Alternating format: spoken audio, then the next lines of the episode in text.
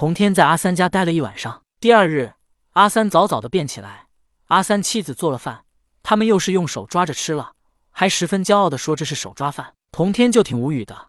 他们吃饭时，童天直接便出去了，眼不见心不烦。不过他倒是在想，如果在东方，直接给他们端上一盘热气腾腾的饭菜，他们也一样能手抓吗？难不成他们常年抓饭，已经练成了钢筋铁骨？虽然对阿三用手抓饭的行为感觉到不屑，但童天也并不会表露出来。有些时候自己虽然看不惯，但那是人家与生俱来的生活习惯，无非是与东方格格不入，但却并不是他们的错。吃过早饭之后，阿三打了个饱嗝，来到童天身边道：“小兄弟，今天早饭挺好吃的，你作为修道者不吃饭，真是太可惜了。”吃掉美味的食物，这也是人生一大美好体验啊！人生的美好体验。童天微微有些发愣，他有多少年没真正的吃过人间美食了？当然，阿三妻子做的饭菜他吃不下去，可是他到了东方，可以去人间体验美食啊！他想要过自己的人生，而美食不正是人生中的一种美妙体验吗？想到这里，童天决定从西方离开，回到东方之后，便好好的体验一下人间美食。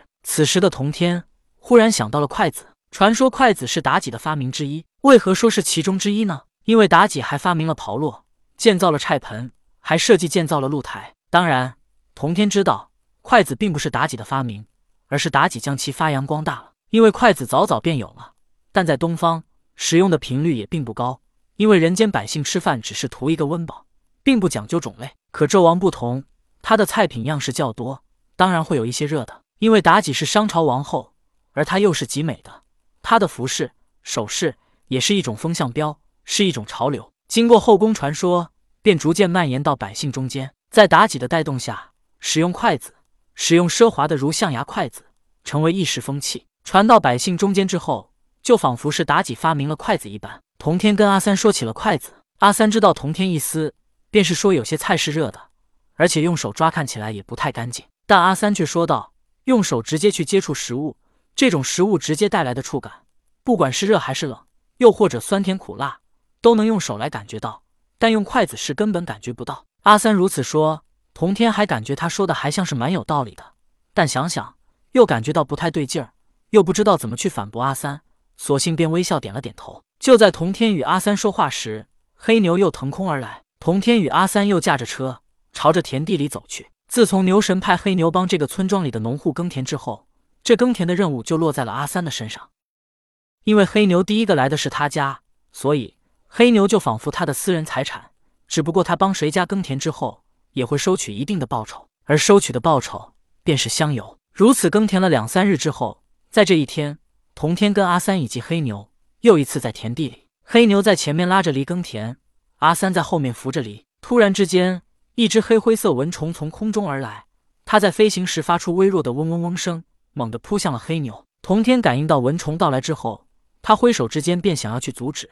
他可是知道，当年在万仙阵内，这蚊虫把龟灵圣母都吸成了空壳。想到龟灵圣母，童天很疑惑：他的身体被吸成了空壳，可是他的灵魂去了哪呢？要么便是魂飞魄散。可他是大罗金仙的修为，灵魂不可能这么消散，应该是躲了起来。毕竟百剑被打死之后，灵魂都能在东海底隐藏千年，龟灵圣母一定不会死。童天决定以后有机会要找到龟灵圣母，帮他一把。想到龟灵圣母，童天又想到了无当圣母。当时万仙阵，他一看不敌，就悄悄的走了。那么他也一定是躲在哪里？童天决定到时也要找到无当圣母。就在童天想要阻拦蚊虫去叮咬黑牛之时，不知道为何，他的心里突然一动，把抬起的手又放了下来。童天冥冥之中感应到，此蚊虫的将来居然与江江有缘。想到江江。童天坚硬的心肠突然变得很柔软。既然蚊虫与江江有缘，童天也不再出手，只是静观其变。黑灰色蚊虫扑到了黑牛的身上之后，口中便伸出一根尖刺，要插进黑牛的身体内。这时，黑牛感应到，牛尾直接一甩，啪的一下击中了蚊虫。蚊虫被击飞出去，身形只是一晃，又扑向了黑牛。黑牛把牛尾一甩，又把蚊虫击飞了出去。蚊虫两次被黑牛击飞，似乎他恼羞成怒。